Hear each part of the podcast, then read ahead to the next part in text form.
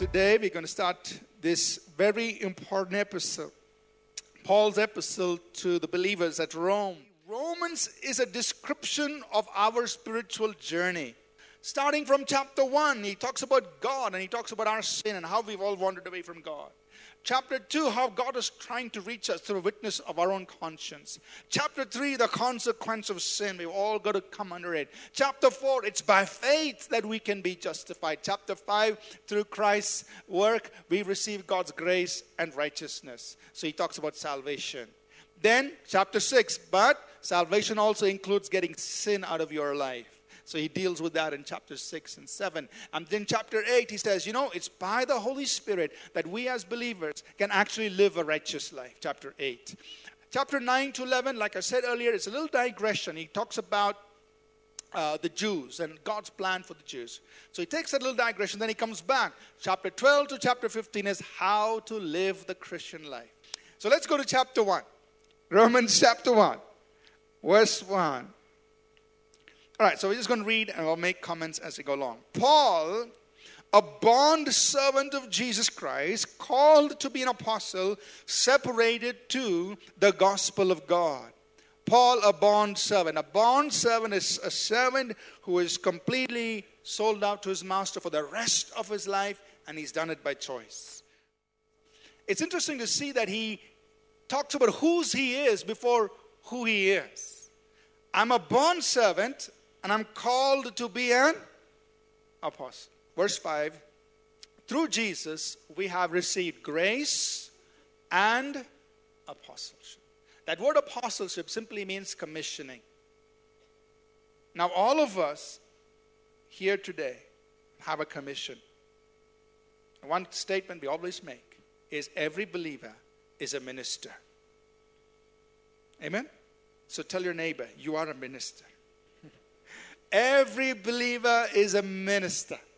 Each one of us have received a commission. Go to the whole world, get people to be obedient to the faith. Now, this phrase, obedience to the faith, is quite interesting in Paul's letters. He uses it often.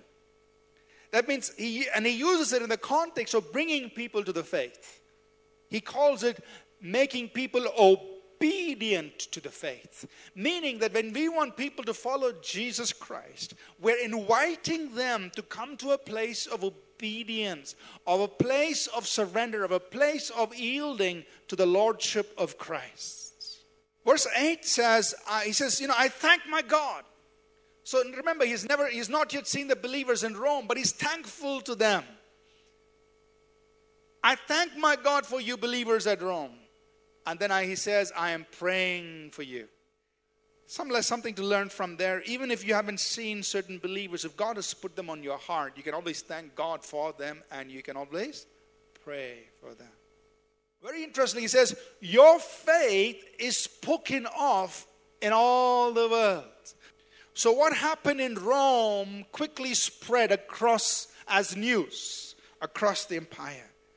And he's saying, and all the bits of news going across the Roman Empire, one of them is there are believers in Rome. There are people in Rome who have faith in Jesus Christ.